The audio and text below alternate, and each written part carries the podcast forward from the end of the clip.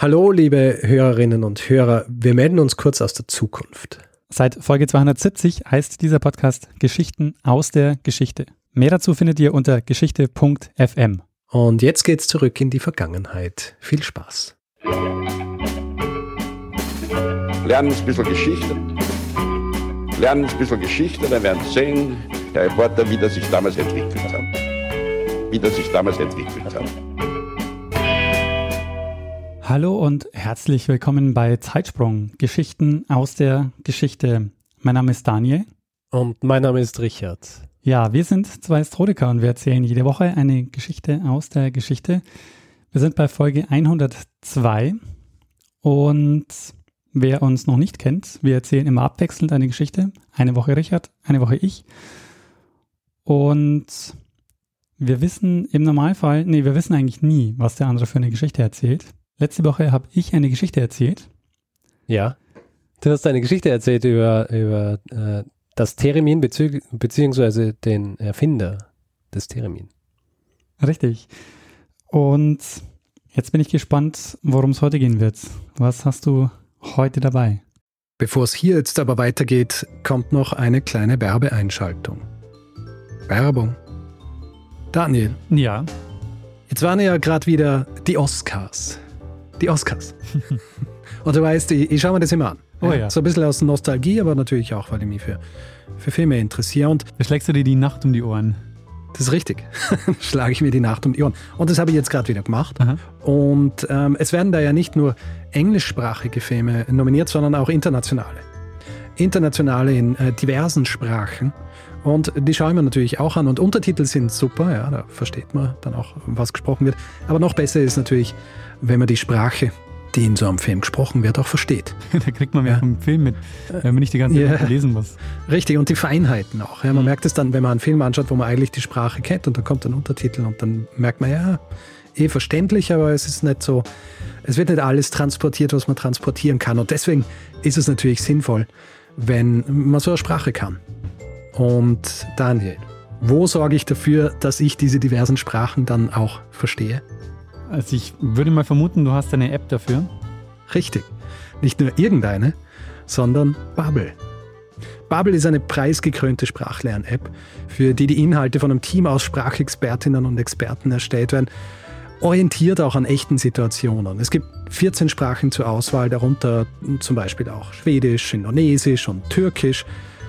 Und diese alltagsnahen Dialogübungen, die ja so auch in Filmen vorkommen können, ja, wo ja äh, wirklich idealerweise, das ist auch so wie im wahren Leben dann auch passiert, diese alltagsnahen Dialogübungen, äh, eigene Spracherkennungssoftware, die die eigene Aussprache dann auch trainiert, das hilft natürlich dann auch immens dabei, so eine Sprache zu lernen. Die Lektionen sind kurz, circa 10 bis 15 Minuten, können auch runtergeladen werden. Das heißt, selbst wenn dein Tag sehr voll sein sollte, es findet sich immer irgendwo eine Möglichkeit, zumindest eine Lektion pro Tag zu schaffen. Neben diesen klassischen Sprachlektionen gibt es auch Audio- und Videoinhalte, Spiele und natürlich auch Podcasts, die dann nicht nur Sprach, sondern auch kulturelles Wissen vermitteln, ähnlich wie Filme. Und wenn du zusätzlich noch Live-Unterricht mit zertifizierten Lehrkräften haben willst, mit dem Bubble Live-Abo kannst du während des Abo-Zeitraums unlimitierten Online-Unterricht buchen. Und für alle, die jetzt auch Filme im Original anschauen wollen, ohne Untertitel, für die haben wir ein Extra mit dem Code Geschichten, also G-E-S-C-H-I-C-H-T-E-N, erhält man für ein sechs Monate Abo gleich noch einmal sechs Monate gratis dazu. Also sechs Monate zahlen, ein Jahr lang lernen. Dieses Angebot gilt aber übrigens nur für die Bubble App, nicht für Bubble Live. Dieser Code ist gültig bis zum 30.04.2024 und wie immer findet ihr alle Infos dazu direkt in unseren Shownotes. Oder auf bubble.com slash Geschichten. Ja, fantastisch. Und man muss ja dazu sagen, Sprachen lernen macht ja auch Spaß. Korrekt. Oder? Ja, also what's not to like? Ja, ja. Wenn man dann irgendwie was anwenden kann oder einen Film guckt und man merkt zum ersten Mal wirklich, ah, es hat irgendwie was gebracht. Das ist echt immer ja, super. Ich habe tatsächlich was gelernt. Ja, genau. Sehr gut. Ende der Werbung. Gut, ich habe heute auch wieder eine Geschichte aus dem 20. Jahrhundert dabei. Mhm. Du denkst ja jetzt so, hm, schlechter Mix. plötzlich äh, schon wieder 20. Jahrhundert. Aber diesmal ist es relativ spätes 20. Jahrhundert. Also, Also wir, wir kratzen schon so an dieser Zeit, die, die vielleicht manche noch gar nicht als Geschichte betrachten. also Zeitgeschichte quasi. Ja, und es ist natürlich schon Geschichte, es ist sogar äh, sehr wichtige Geschichte, über die ich heute spreche. Ja? Also geografisch ist diese Geschichte relativ nah an äh, meinem Wohnort angesiedelt. Also Wohnort, deinen gegenwärtigen Wohnort oder wo du aufgewachsen bist? Mein Wohnort. also da, ich, wo ich wohne. also nicht mein ehemaliger Wohnort im Westen Österreichs, Ja. sondern hier in Wien, ja, in der Nähe Wiens. Alles eigentlich. klar. Fangen wir aber von Anfang an an. Sagte die Sicherungsanlage Typ SZ100 was? Die Sicherungsanlage SZ100. Äh, nee, keine Ahnung. Gut, diese, Sicher diese Sicherheitsanlage Typ SZ100 war jene Sicherheitsanlage, die die Grenze zwischen Österreich und Ungarn gesichert hat. Ist äh, ein äh, recht ausgeklügeltes System gewesen, äh, natürlich auch viel äh, Stacheldraht, ja, Stacheldraht und zwar, du weißt jetzt, okay, wenn ich spreche ähm, von der Sicherung der Grenze Österreich-Ungarn, in was für einer Zeit befinden wir uns ungefähr? Also wir befinden uns im äh, Kalten Krieg, also Nachkriegszeit, nach 45 bis halt 89 oder so.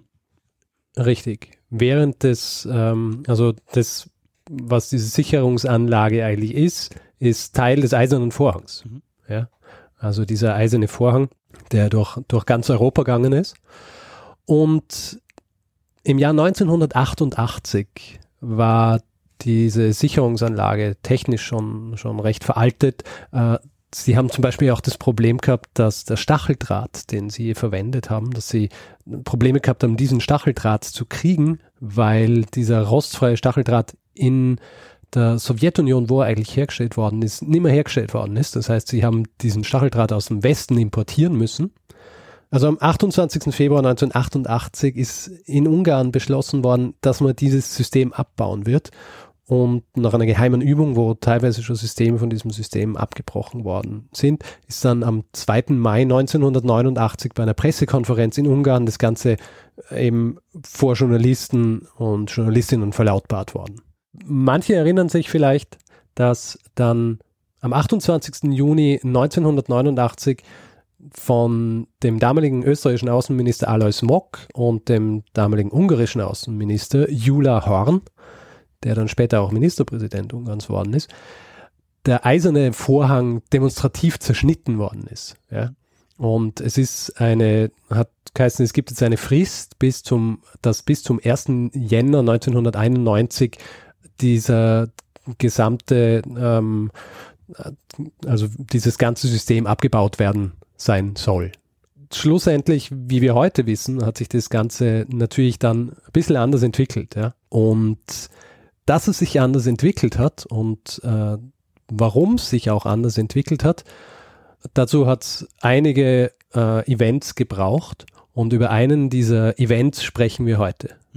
Das Ganze fängt an am 20. Juni 1989, wo bei einem Empfang äh, in Debrecen, wo Otto Habsburg gesprochen hat. Otto Habsburg äh, für alle außerhalb Österreichs Otto von Habsburg. Ja. Der war damals Mitglied des Europäischen Parlaments für die CSU. Mhm. Ja. Das sollte man Und- vielleicht aber nochmal sagen. Also in Österreich Ja. äh, sind die Adelstitel ähm, abgeschafft worden nach dem Ersten Weltkrieg. Das heißt, dort gibt es keine, keine Fonds mehr. Aber in Deutschland eben ähm, gibt es weiterhin die, die Fonds. Richtig. Und da hatte sich dann auch weiterhin Und Otto von Habsburg. Otto von Habsburg ist ja nochmal eine, eine Besonderheit, weil der durfte ja auch lange Zeit nicht nach Österreich einreisen, weil die Habsburger ja sozusagen ähm, noch Thronansprüche hatten, oder? Richtig. Also das ist, ähm, ich habe es nicht im Kopf, aber irgendwann äh, hat es äh, dann ein Übereinkommen gegeben äh, zwischen ihm und äh, dem Kreisky und dann hat er wieder einreisen dürfen. Aber auf jeden Fall bei diesem Empfang des Otto Habsburg in Debrecen in Ungarn äh, kam einem äh, gewissen Ferenc Meseros die Idee, dass man über diese Schwierigkeiten des Abbaus, ja, also dieses, äh, dieses, äh, diese Anlage, und auch darüber, was dann zum Beispiel mit der Berliner Mauer passieren wird, weil alle davon ausgegangen sind, dass die Berliner Mauer trotzdem stehen bleiben wird, äh, dass man dieses Gespräch, das bei diesem Empfang äh, ent, entfacht wurde, dass man das vielleicht an einem anderen Ort weiterführen könnte, ja, symbolisch. Mhm. Und zwar an der österreich-ungarischen Grenze, ja, also mit, äh, mit quasi einer Delegation aus Österreich und einer Delegation aus Ungarn dann hat sich so gedacht, ja, da kann man dann Speck braten und äh, dann kann man so ein Picknick machen und diese äh, Personen von beiden Seiten des Zauns treffen sich und, und sprechen über diese Situation und veranschaulichen das Ganze natürlich auch dabei. Ist eine Idee gewesen, die ihm da kommen ist.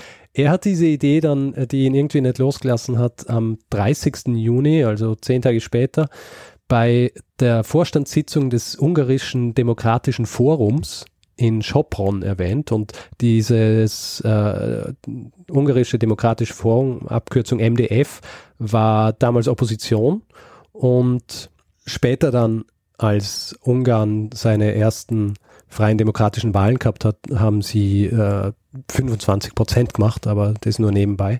Auf jeden Fall damals Opposition und er hat es dann eben dort vorgeschlagen bei dieser Vorstandssitzung und es hat ihn eigentlich niemand wirklich so ernst genommen mit dieser Idee, weil es halt ein bisschen eine komische Idee war. Und die einzige Person, die ihn dort ernst genommen hat, war äh, Maria Philipp. Und Maria Philipp ist ein Gründungsmitglied des äh, MDF, also dieses äh, Demokratischen Forums gewesen. Sie hat sich aber gedacht, dass es wahrscheinlich sinnvoll wäre, dass man den Kreis der Anwesenden ein bisschen erweitert, weil sie gefunden hat, dass es eventuell ein bisschen ein komisches Bild ergeben würde, wenn sich der, der Otto Habsburg, der Mitglied einer ehemaligen, also eines ehemaligen Herrschergeschlechts ist und Mitglieder der ungarischen Opposition so an der Grenze treffen würden. Ja. Äh, sie war damals die Organisatorin des sogenannten Lagers der Schicksalsgenossen das äh, so ein, eine, ein Verbund war aus eben diesem MDF, aus dem Bund äh, junger Demokraten, aus dem Bund freier Demokraten, der Demokratischen Gewerkschaft der wissenschaftlichen Mitarbeiter und dem Verbund der Pfadfinder. Ja? Äh, dieses, also dieses Lager der Schicksalsgenossen, da hat sie sich gedacht, dieses Picknick wäre eigentlich äh, gut geeignet als Abschlussveranstaltung dieses Lagers, das am äh, 20. August äh, stattfinden sollte. Wie bei vielen solchen, ähm, solchen Veranstaltungen haben sie sich überlegt, wer die Schirmherrschaft dafür übernehmen könnte. Und äh, naheliegend war das äh, so von österreichischer Seite, dass die Schirmherrschaft Otto äh, Habsburg übernimmt mhm. und auf ungarischer Seite Imre Poschgoy, der damalige Ministerpräsident. Mhm. Und sie haben diese Idee dann äh, ein bisschen weiter weitergeführt und haben dann auch bei Poschgoy angefragt und der hat relativ schnell seine Zustimmung dazu gegeben und hat gemeint, ja, äh, macht er. Und auch Otto Habsburg hat äh, am 10. Juli dann zugestimmt zu diesem Plan. Ja. Ähm, zu diesem Zeitpunkt ist dann auch der, der eigentliche Zeitpunkt des Picknicks noch einmal geändert worden, weil ursprünglich war ja der 20. August geplant, aber Sie haben sich dann äh, gedacht, es ist besser, wir machen es am 19. August, weil der 20. August ist der Staatsfeiertag und äh, das Ganze hätte sich nicht überlappen sollen. Und gleichzeitig haben sie sich auch auf einen Namen für, für dieses Picknick geeinigt und zwar haben sie es Pan-Europäisches Picknick genannt. Mhm. Jedenfalls, sie haben äh, zu diesem Zeitpunkt dann also den Zeitpunkt gehabt, an dem es stattfinden soll und sie haben auch, sie haben auch einen Namen gehabt was sie allerdings äh, noch nicht wirklich gehabt haben, war ein Ort, wo das Ganze stattfinden soll. Also weil die äh, österreichisch-ungarische Grenze ist ja lang. Mhm. Und ähm, es waren dann auch nur noch ungefähr eineinhalb Monate bis zu diesem Termin. Ja. Äh, sie haben sich dann eben wieder zusammengesetzt, äh, diskutiert, äh, hat es mehrere Treffen gegeben und schlussendlich haben sie sich dann geeinigt darauf, dass das Picknick in, äh, an der Grenze zu Österreich bei Schopron stattfinden soll. Mhm. Und das war also einmal, dann waren Ort, Name und Zeitpunkt geklärt.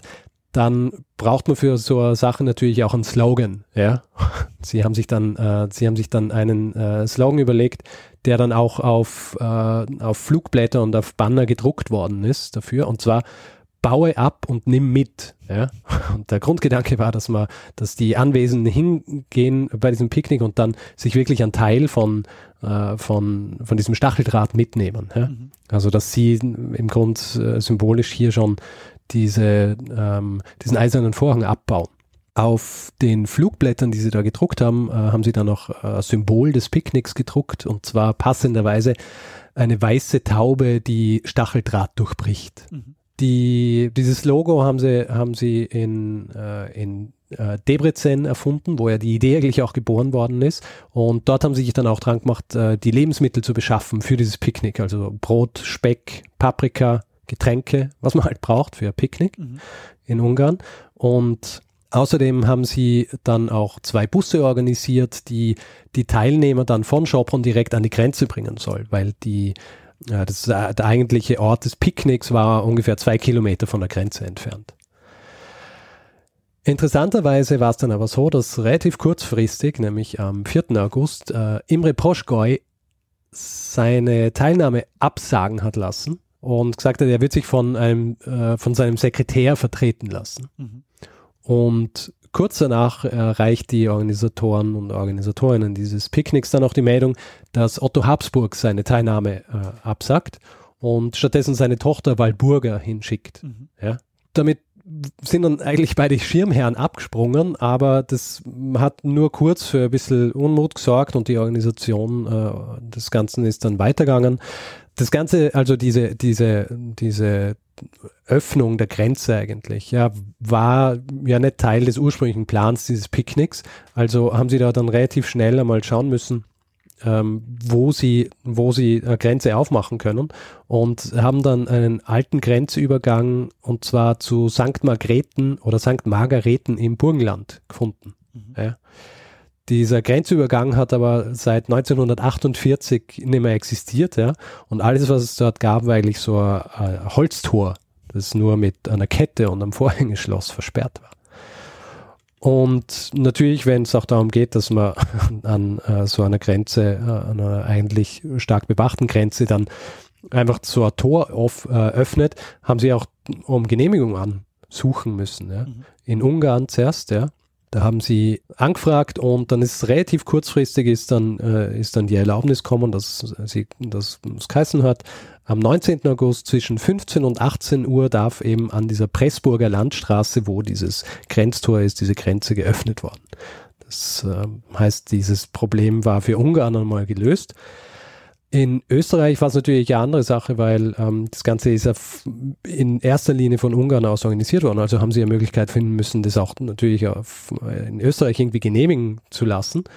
Und äh, einer der äh, Mitorganisatoren, äh, Paul Schocker, ist dann nach, äh, ist dann ins Burgenland gefahren, äh, ist äh, in diesen Ort, St. Margareten, um den Bürgermeister ausfindig zu machen, ein gewisser Andreas Waha.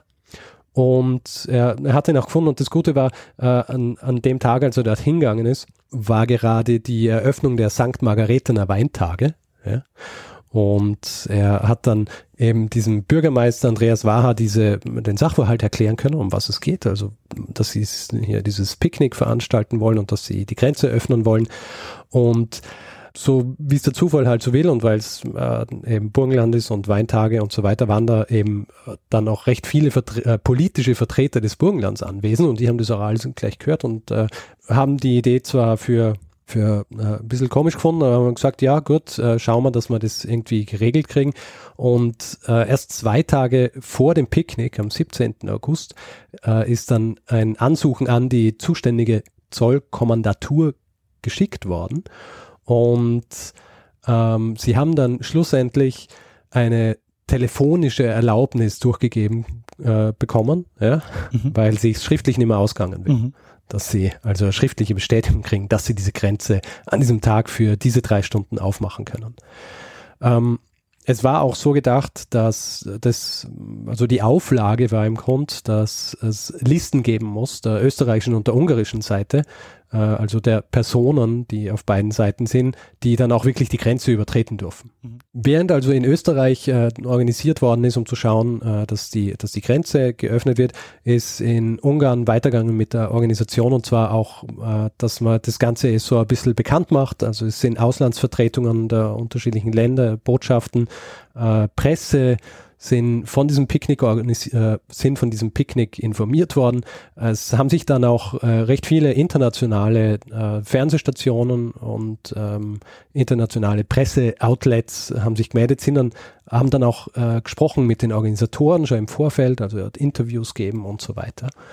Und das Ganze ist also dann in relativ kurzer Zeit sehr gut organisiert worden und ist auch relativ viel in den Medien vorkommen, im Vorfeld schon. Und dann am Tag, am, am 19. August, ähm, als äh, sich dann alle getroffen haben, hat das offizielle Programm um 14 Uhr stattgefunden und zwar äh, um 14 Uhr begonnen und zwar mit einer Pressekonferenz auf der Terrasse des Hotels äh, Löwer. Und während diese Pressekonferenz stattgefunden hat, passiert am Grenzübergang, das, wofür das paneuropäische Picknick heutzutage eigentlich so bekannt ist. Ja. Mhm. Warum es auch wirklich äh, so in die Geschichte eingegangen ist. Es, während also diese Pressekonferenz stattgefunden hat und, und vorher schon so gegen Mittag herum haben die die Grenzwachbeamten, die österreichischen und die ungarischen, haben äh, nochmal dieses Tor kontrolliert. Ja? weil äh, es ist äh, darum gegangen, dass da so ein symbolischer Aktstand stattfinden hätte sollen, dass dieses Tor, äh, wo ein Vorhängeschloss dran ist, dass dieses Vorhängeschloss auf, äh, aufgeschlossen wird, die Kette entfernt und dann dieses morsche Tor aufgezogen wird. Mhm. Ja. Ähm, allerdings war es so, dass dieses Vorhängeschloss schon gestohlen worden ist und sie sich dann ein neues Vorhängeschloss suchen haben müssen. Und äh, während sie also diesen Aufbau kontrolliert haben, haben sich plötzlich äh, immer mehr und mehr Leute an dieser Grenze und zwar an, auf der ungarischen Seite äh, versammelt, also sind teilweise so aus den Feldern kommen und ähm, dann haben sie bemerkt, dass das äh, lauter DDR-Bürger sind, ja, mhm. die äh, hier am, an diesem Grenzübergang stehen und höchstwahrscheinlich die meisten von ihnen aus Flüchtlingslagern, von denen es zu der Zeit in Ungarn ja schon eine gegeben hat, ja. mit äh, recht vielen äh, Bürgern aus der DDR, die nach äh, Ungarn geflüchtet sind. Und die Grenzbeamten, die dann, die dann dort gestanden sind, ähm, haben nicht genau gewusst, was sie damit machen sollen, haben, haben, waren sich zuerst nicht sicher, was das für, was das für Menschen sind, weil sie gedacht haben, vielleicht sind es schon, äh, ist schon Teil der Delegation, ja, die hier sind.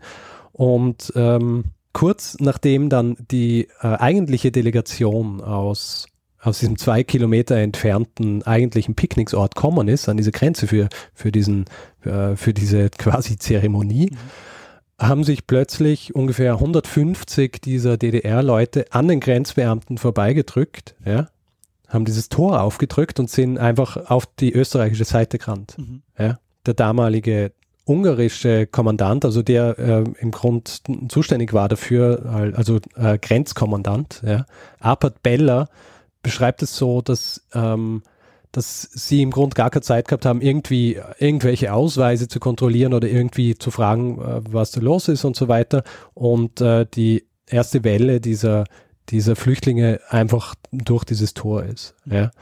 Die offizielle Anweisung, die die Apat Bella gehabt hätte, wäre, dass er eigentlich Warnschüsse abgeben muss und dann so eine Kette aus Soldaten machen muss, um die Leute davon abzuhalten, über die Grenze zu gehen. Ähm, er war sich aber in dem Moment bewusst, dass das die völlig falsche ähm, Antwort wäre eigentlich, mhm. ja, auf das, was da gerade passiert. Ähm, vor allem äh, die Delegation war dann da und es sind dann, es sind dann immer mehr DDR-Bürger gekommen, die ihre Autos einfach abgestellt haben an der Straße und dann durch dieses, äh, durch dieses Tor geströmt sind. Mhm. Ja, ähm, auf der anderen Seite war es, äh, also auf der österreichischen Seite, war auch eine recht große Menschenmenge, die dann quasi so ein Spalier gemacht haben für die, äh, für die DDR-Bürger, die da durch dieses Tor geflüchtet sind. Mhm. Ähm, auf der anderen Seite eben auf Österreich, auf der österreichischen Seite waren auch so viele Leute, weil das natürlich für auf österreichischer Seite auch irgendwas Spektakuläres war, dass hier diese Grenze, die seit äh, ich glaube 1948 eben nicht mehr geöffnet war, dass die jetzt geöffnet wird auch wenn es nur für drei Stunden ist, aber auf jeden Fall, die waren dann äh, plötzlich Zeugen dieser, dieser, äh, diese vielen Flüchtlinge, die äh, von der ungarischen Seite in die, äh, auf die österreichische Seite äh, geflüchtet sind. Und äh, Abbott Beller, der, der Grenzkommandant, hat dann, als er eben gemerkt hat, er kann da im Grunde nichts ausrichten, ja. Außer, also er möchte kein Blutbad anrichten. Es hätte auch sein, eigentlich hätten ähm, zur quasi zur Grenzsicherung hätten Soldaten kommen sollen. Mhm. Ja, sind aber keine kommen. Und er hat dann einfach seinen äh, seinen Untergebern gesagt, sie sollen die Ausweise der Österreicher kontrollieren, die nach Ungarn wollen und sollen sich mit dem Rücken zur ungarischen Seite stellen. Ja? Mhm. Und was sie nicht sehen, äh, und also wen sie nicht sehen, den äh, können sie auch nicht kontrollieren. Ja? Das heißt, ähm, es sind dann während dieses Zeitraums, als diese Grenze geöffnet war, ungefähr 700 DDR-Bürger und Bürgerinnen nach Österreich geflohen. Es sind noch ziemlich viele ähm, also ziemlich viele, es sind etliche hundert, vielleicht sogar tausende äh, weitere, bisschen weiter entfernt gestanden, die der Sache halt nicht getraut haben, die halt nicht gewusst haben, weil Usus war es eigentlich, dass auf Flüchtende geschossen wird. Mhm, ja, klar. Ja? Und äh, die, die sind dort gestanden und haben sich, haben sich nicht durchgetraut, aber 700 haben es geschafft. Und der Bürgermeister von St. Margrethen, äh, der Andreas Waha, der dann gesehen hat, dass da so viele nach, äh, auf die österreichische Seite, also eben nach St. Margrethen flüchten, der hat sich dann auch gleich äh, so ans Telefon gehängt und hat mit Pensionen und Restaurants telefoniert, damit sie die Flüchtlinge unterbringen und, und verköstigen können. Und hat dann auch ähm, ihnen die Möglichkeit gegeben, dass sie telefonieren. Die Kosten dafür hat dann die Gemeinde übernommen. Aber das war keine von den DDR-Bürgerinnen und Bürgern keine geplante Aktion. Also das war äh, nichts, was die schon vorher von äh, Tagen oder Wochen vorher geplant hatten, dass sie über diesen Weg dann nach, nach Österreich kommen. Naja, das ist das Interessante dabei. Ja. Du, erstens einmal war es so, dass die, die Organisatoren und Organisatorinnen haben ungefähr 5000 Flugblätter gedruckt. Mhm. Ja. Und auf diesen Flugblättern ist gestanden eben der Ort, äh, Zeit und dass eben für kurze Zeit die Grenze geöffnet wird. Ja. Und die sind relativ viel verteilt worden. Allerdings, du kannst dich ja auch daran erinnern, dass ich gesagt habe, dass die beiden Schirmherren abgesprungen sind. Mhm. Und äh, Imre Poschgau, der ja eigentlich Schirmherr sein hätte sollen, hat dann in späteren Interviews gesagt, dass er so verschwörungshalber hat er den diversen Hilfsorganisationen, die zuständig waren für die Flüchtlingslager, in denen die DDR-Bürger und Bürgerinnen waren, gesagt, sollten Flüchtlinge an diesem Tag, zu diesem Zeitpunkt in der Nähe dieses Ortes sein, ja, dann kann es sehr gut sein, dass sie über die Grenze kommen. Ah, okay. Mhm. Ja. Und das ist höchstwahrscheinlich auch der Grund, warum er dann schlussendlich die Teilnahme abgesagt hat. Mhm, weil er dafür nicht die Verantwortung weil, hätte übernehmen wollen nicht unbedingt die Verantwortung, aber wahrscheinlich wäre es äh, eben noch ein viel größerer Skandal gewesen zu diesem Zeitpunkt, wenn, wenn er dort gewesen wäre und wenn Otto Habsburg dort gewesen wäre. Mhm. Ja. Ähm, man muss sich das halt so ein bisschen vorstellen, diese Zeit, ja, also es ist ja wirklich eine Zeit, wo wir uns schon wirklich sehr annähern dem, äh, dem richtigen Fall der, der, des eisernen Vorhangs. Und da sind solche Sachen äh, ausprobiert worden. Also zu schauen, wie weit kann ich gehen, ähm, was, was kann ich machen? Also Ungarn quasi Satellitenstaat ja, der Sowjetunion. Ähm, wie, weit, wie weit kann ich gehen und äh, was kann ich machen, ohne dass es dann, äh, ohne dass es dann irgendwie eine Antwort aus, aus, äh, aus Moskau gibt. Mhm. Ja?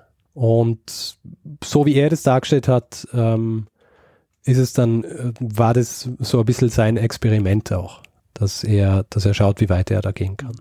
Nachdem also dann diese 700 DDR-Bürger, also knapp 700 geflüchtet sind, haben sie das Tor wieder zugemacht und äh, wieder mit, mit am Schloss versehen, damit sie es dann offiziell wieder öffnen können für den eigentlichen Festtag. Ja. Also sie haben es verschlossen, haben es dann wieder aufgemacht und ähm, die vorhin schon angesprochene Maria Philipp und der Laszlo Norge, der auch diesen Artikel geschrieben hat über dieses Picknick, den ich hier hauptsächlich verwendet habe, sind dann diejenigen gewesen, die es offiziell geöffnet haben. Also die haben es dann ja. nochmal um äh, diese Zeit zwischen noch 15 und 18 Uhr haben sie das dann wieder aufgemacht. Genau. Und sie haben sich dann natürlich gefragt, was, was passiert hier jetzt mit uns? Mhm. Ja, also was, was, was wird es jetzt für Folgen für uns haben? Der ähm, in Vertretung von Imre Poschgoy gekommene Sekretär allerdings hat sie beruhigt ähm, und hat auch gesagt, er hat mit der Grenzwache gesprochen und er hat ihnen gesagt, dass ähm, er persönlich und auch Imre Poschgoy drauf schauen werden, dass äh, ihnen nichts passiert. Und es ist dann nach diesem Akt, äh, ist dann auch dieses eigentliche Picknick weitergegangen. Ja? Also sie sind dann zurückgekehrt zum eigentlichen Ort des Picknicks. Es ist dann das Rest, den Rest des Tages haben sie eben Pörkelt und äh, Speck und Bier und Wein zu sich genommen und ähm, bis es dann angefangen hat zu regnen und das Picknick damit beendet war. Das Interessante ist, dass die, dass die gesamte Planung dieses Picknicks äh, eigentlich der ungarischen Staatssicherheit bekannt war. Die Stasi hat auch davon gewusst, aber es, äh, es ist nichts gemacht worden dagegen. Und damit war so, äh, also war dieses äh, paneuropäische Picknick so ein bisschen, ähm, also nicht nur ein bisschen, sondern es war dann ein ziemlicher Katalysator für die Dinge, die danach passieren. Mhm. Ja. Ja. Es, die Grenze Ungarn-Österreich ist zwar nicht äh, geöffnet worden für, äh, für DDR-Bürger oder DDR-Flüchtlinge, es hat dann eben, es hat dann auch noch äh, leider äh, Vorfälle gegeben, wo auf, auf Flüchtlinge geschossen worden ist. Mhm. Allerdings ähm, ist dann am 25. August ähm, von äh, Ungarn zugesagt worden, dass sie die Grenzen öffnen würden und am 11. September 1989 ist dann die äh, Grenze wirklich geöffnet worden.